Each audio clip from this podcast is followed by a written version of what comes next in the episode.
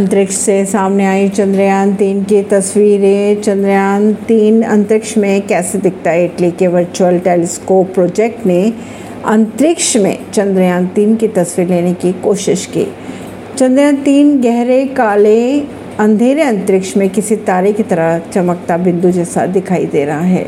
जब चंद्रयान तीन का रॉकेट धरती से उड़ा तो वे करीब तिरयालीस दशमलव पाँच मीटर ऊंचाई पर था।